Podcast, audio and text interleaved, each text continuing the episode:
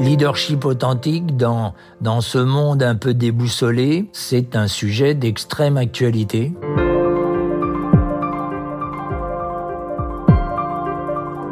Je suis Frédéric Van Ems, euh, directeur général de Veolia pour l'Amérique du Nord, basé à Boston. Les voix du leadership authentique, une série présentée par Thomas More Partners et produite par Toutac. Pour moi, le leadership authentique, euh, c'est euh, être aligné cœur, corps et, esprit.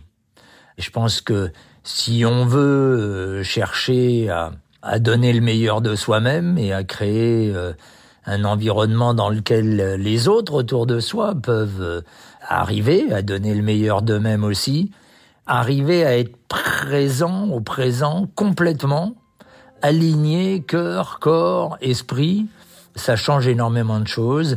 Moi, c'est un peu ça pour moi le, le leadership authentique. Et je pense, euh, et je l'ai vécu plein de fois, qu'il y a des moments où euh, on est là en réunion avec son équipe, avec des clients, avec des partenaires, et où on, on sent qu'il y a un petit moment de grâce, qu'on est vraiment là. Et on le sent dans l'attitude des autres, dans, le, dans les yeux des autres, euh, dans le sourire des autres, si possible. Euh, on sent qu'il se passe quelque chose et que, et que là, euh, les lignes bougent. Alors une image, un, un moment où tout bascule, oui, ça m'est arrivé en, en off-site, comme on dit en bon français, avec mon équipe de comité exécutif, euh, chez Veolia au France par exemple, un moment où euh, j'ai partagé avec euh, toute mon équipe mes faiblesses et mes, mes limites, mes vulnérabilités, comme on aime dire aujourd'hui. Et je l'avais un peu préparé, je l'avais préparé un peu arculon, en sachant pas très bien comment j'allais faire le truc. Euh, et puis je l'ai fait et j'y étais vraiment, quoi, cœur, corps, esprit, une fois de plus. Et j'ai senti et j'étais ému en le faisant, euh, ce qui est un, un bon euh, thermomètre.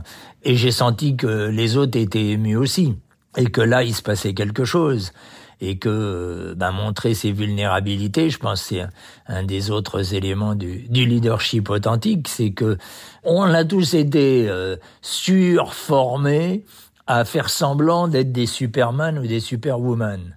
Et à part toi et moi, je pense que la plupart ne sont pas des Superman ou Superwoman.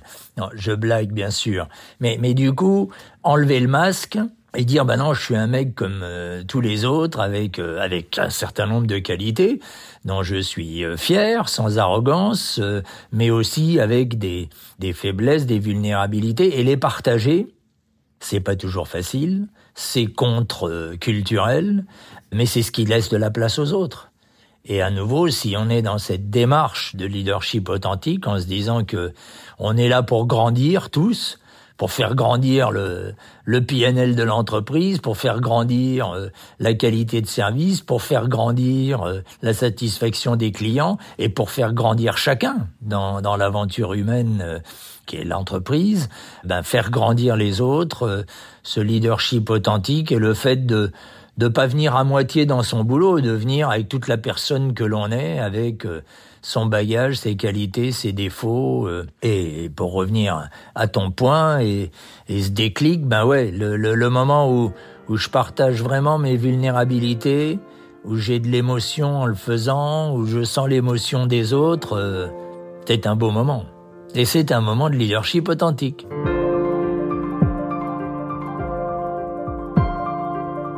Ce à quoi je m'attendais pas, euh, qui m'a surpris, je dirais la joie. Ah, moi, je, la joie est quelque chose de, de fondamental pour moi. J'ai toujours tendance à dire qu'on est dans un monde euh, où la tristesse est très contagieuse. Euh, et la bonne nouvelle, c'est que la joie est encore plus contagieuse. Donc la joie, c'est très important. Et oui, ce qui m'a quand même surpris, c'est à quel point le fait de chercher à être dans une démarche de leadership euh, authentique, c'est créateur de joie. Et euh, euh, tu vois, j'essaye depuis plusieurs années de d'exercer mes responsabilités euh, comme ça. Des fois j'y arrive, des fois j'y arrive pas. Hein. Un pas en avant, un pas en arrière, un pas sur le côté. Mais mais j'essaye et je crois que j'essaye avec euh, avec authenticité.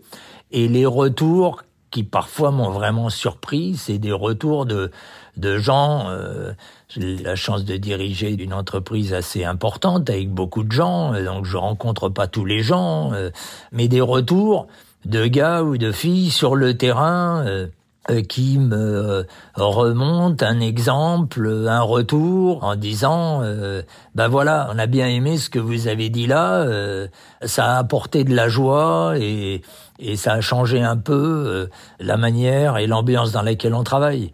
Et tu vois, des, des petits retours de ce type-là, j'ai eu un, certain nombre de fois la chance d'en avoir et c'est formidable. Est-ce que c'est différent aux États-Unis, de la France, où euh, j'ai dirigé aussi une activité en Italie euh, C'est pas vraiment différent. Alors, il y a évidemment des contextes culturels euh, auxquels il faut s'adapter, mais fondamentalement, le fait de chercher à faire grandir chacun dans l'organisation, le fait d'être présent au présent, le fait de parler de joie, en France, j'avais appelé mon projet d'entreprise l'entreprise joyeuse, ce qui m'a évalu quelques discussions euh, sympathiques avec euh, avec les syndicats. Ici, euh, aux États-Unis, pareil, je, je parle de joy. Il y a des, des petites différences culturelles, mais mais globalement, ça marche pareil. Je pense que ça marche partout.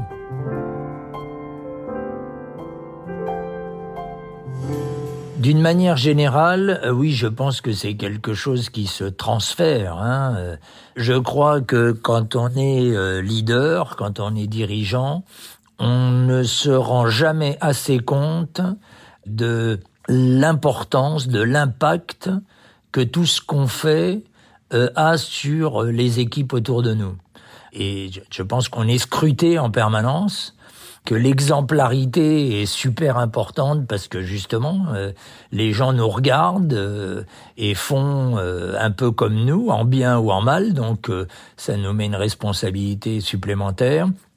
Et effectivement depuis des années que j'essaye de, de mettre en œuvre ce type de démarche dans les, les organisations que j'ai la joie de, de piloter, je vois que ça, ça cascade, ça se déploie dans l'organisation, pas partout, sur un, COMEX de 10 ou 12 euh, euh, ou 14, euh, il y en a qui sont plus ou moins enthousiastes et qui déclinent, qui cascadent plus ou moins la démarche. Il y a toujours des, des résistances aussi. Et puis c'est tout à fait naturel parce que moi c'est c'est mon ma manière de voir les choses. Euh, c'est pas nécessairement la bonne et chacun peut y réagir comme il veut. Mais d'une manière générale, j'ai vu, euh, je sais pas, 80% des gens euh, être euh, pris dans la démarche et la déployer autour d'eux. Ça fait ses petits ensuite.